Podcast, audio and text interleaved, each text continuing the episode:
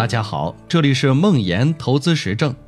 梦岩是且慢创始人，在互联网金融行业十余年，深入理解并实操美股、港股、A 股等多种投资方向，每周都会记录自己的实盘业绩和心得体会。感兴趣的话，可以关注梦岩的微信公众号。今天和大家分享两个始终未能赢得最后一场比赛的男人。执教二十二年之后，教授阿尔塞纳温格终于离开了阿森纳，这个他倾注了毕生心血的地方。我的枪迷生涯也可以画一个句号了。二十二年，一千两百场比赛，七百场胜利，三个英超冠军，七个足总杯冠军，史诗般的持续五百三十九天的四十九场英超不败。亨利、博格坎普、维埃拉、法布雷加斯，酋长球场，但他始终没有能获得最后一场比赛的胜利。教授离开的时候说：“我这种忠诚的态度，或许以后再也不会存在了，或许我会成为上个时代的最后一个活化石。在如今这个时代里，我们太容易去做出拒绝，我们没时间来建设，去建造。”我们总是要求结果立即到来，也许人们也更愿意看到这样的情况。今天，我想用另一个同样一直没有能赢得最后一场比赛的男人的故事，献给教授阿尔塞纳·温格。这个男人是比利·比恩，电影《点球成金》的原型，美国职业棒球奥克兰运动家队的总经理。点球成金是根据我非常喜欢的作家迈克尔·刘易斯的同名小说改编的。刘易斯发现，职业棒球界已经越来越变成了金钱的竞争，职棒大联盟的穷队和富队的差距远大于其他任何一种运动。2002年赛季开赛时，纽约洋基的薪资总额高达1.3亿美金，而奥克兰运动家队只有4000万美金。但就是这支奥克兰运动家队，薪资总额一直在联盟球队中垫底，但常规赛的胜场却高居全联盟第二，季后赛中也连续两年淘汰了纽约洋基队。这一切背后的原因始于这个叫比利·比恩的人。我用六句话来讲述一下他的故事。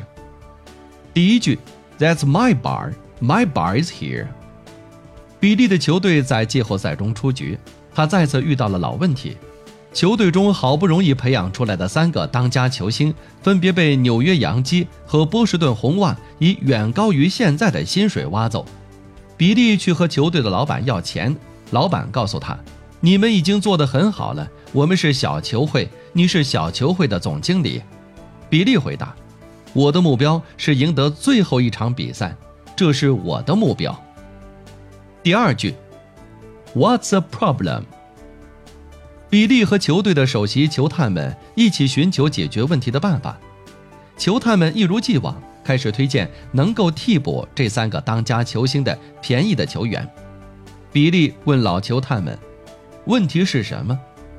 老球探们说：“是没有找到好的潜力球员。”比利毫不留情地打断了他们的对话。并且不停地重复问在场的每一个人同样的问题：问题究竟是什么？比利认为，这些人根本没有认识到什么是核心的问题。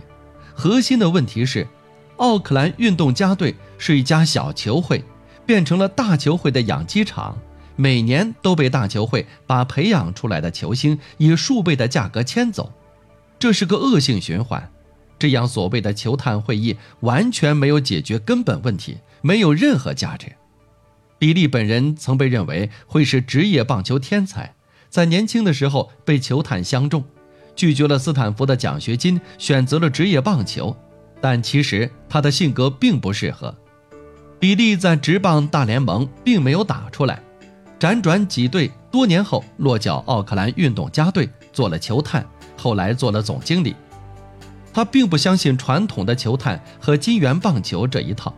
他认为这些都是错的，他想用他的棒球哲学改变职棒联盟对棒球的看法。第三句，Your goal shouldn't be to buy players, your goal should be to buy wins。比利找到了和他有相同看法的皮特。皮特毕业于耶鲁，主修经济学，被别人认为是棒球白痴，但他却认为传统的棒球界买球员的看法是错误的。他认为你买的不应该是球员，而是胜场数。为了买胜场数，你买的应该是上垒数。传统棒球界总是强调一些华而不实的数据，而低估了上垒率。比利可以用非常便宜的价格买到一些由于各种原因，比如因为年龄偏大，或投球姿势怪异，或私生活混乱等，而被传统棒球界严重低估的球员，把他们组合在一起，变成一支能负担得起的强大的球队。比利和皮特坚信，在漫长的赛季中，概率可以帮助他们获得想要的上垒数，获得必要的胜场数，从而跻身季后赛。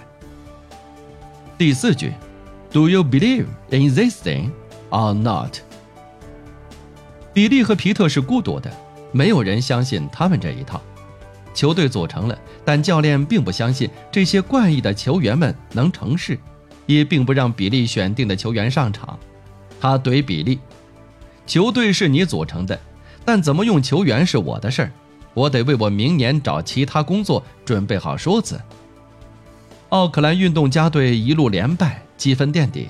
被开除的首席球探在接受采访的时候认为，比利和耶鲁傻小子的理念毁了奥克兰运动家队，这甚至惊动了球队的大老板。比利做了一个惊人的决定，他要把球队内教练御用的全明星球员交易走，这样教练不得不用上垒率更高但没有名气的球员。当皮特问他怎么跟外界解释时，比利表示。不管是不是会丢掉饭碗，只要你相信你在做的事情，就无需和任何人解释。第五句，I made one decision in my life based on money, and I swore I would never do it again。比利和皮特的那套管用了，均值回归发挥作用了，奥克兰运动家成了全联盟最火的球队。甚至创造了空前也很有可能绝后的二十场连胜。故事发展到现在，应该是一鼓作气获得总冠军吧？不，虽然常规赛排名第二，但奥克兰运动家队在季后赛的第一轮就被淘汰了。比利接到波士顿红袜的年薪高达一千两百五十万美元的邀约，比利虽然拮据，但他还是拒绝了。他回答皮特：“我当年为钱做了决定。”这辈子再也不会了。第六句，He hit a home run and didn't even realize it。比利改变了人们对棒球的看法，他拒绝了波士顿红袜，仍然留在奥克兰运动家队，试图用自己的棒球哲学获得那最后一场比赛的胜利。教授和比利这两个始终未能获得最后一场胜利的男人，他们是失败者吗？教授的足球哲学影响了整个英超，比利的棒球哲学也改变了美国职棒大联盟。波士顿红袜队全面采用了比利的棒球哲学，并且在两年之后获得了总冠军。他们是失败者吗？什么又是成功呢？电影的最后给出了答案。杰瑞米·布朗向左外野望去，只见对方外野手只是静静地站在原地，并没有去追逐那个球。而那个球已经不见了，杰瑞米·布朗现在才明白，他想象中的那个三垒安打原来是个本垒打。